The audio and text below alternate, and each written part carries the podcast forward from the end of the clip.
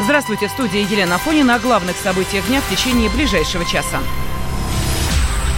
В Кремле прокомментировали ситуацию в Чемодановке. Пресс-секретарь президента Дмитрий Песков заявил, что Владимиру Путину доложили о случившемся несколько дней назад безусловно, нам известно о том, что там происходит. Это также весьма резонансная ситуация. Еще, собственно, президент был в Таджикистане, ему это докладывалось, когда э, вот это все случилось. Но что касается причин произошедшего, то, наверное, здесь все-таки с руки говорить правоохранительным органам. В селе Чемодановка представители прокуратуры, Следственного комитета, а также правозащитники проведут личный прием местных жителей. Темой встречи станет массовая драка, в которой погиб один человек, пятеро пострадали. Также проверят работу местных властей и правоохранителей. Полпред президента в Приволжском федеральном округе Игорь Комаров потребовал от губернатора Пензенской области Ивана Белозерцева ежедневно сообщать о расследовании уголовного дела, а также об обеспечении мер безопасности в этом населенном пункте.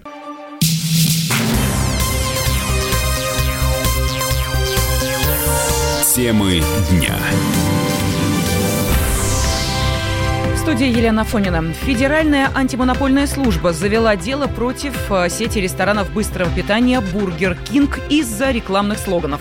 Ведомство возмутили фразы «раскуряч их всех», «окурительный чикен фри» и «раздаст по Е дефис баллом за кофе».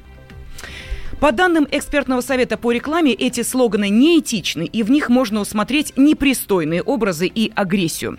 Профессор Руден, доктор филологических наук Елена Римчукова отмечает, что рекламная кампания не креативна, потому что строится вокруг ненормативной лексики. В законе о рекламе прописана невозможность употребления в рекламе обсценной лексики. То есть словообразовательная модель подсказывает нам, что если здесь будет стоять другой корень, обсценный, то будет совсем другое слово. Обсценной лексики-то нет, есть намек на нее. Вся реклама у Бургер Кинга вертится вокруг этого. Вокруг русского мата используются те словообразовательные модели, которые совершенно откровенно на него намекают. Я полагаю, что уже давно нужно было это прекратить, потому что это омерзительно. Но креатив не может строиться постоянно на теме низа. Все эти бургеры с яйцами и прочее. На мой взгляд, это совершенно недопустимо. Рассмотрение дела назначено на 26 июня. За каждое нарушение Бургер Кингу грозит штраф до полумиллиона рублей.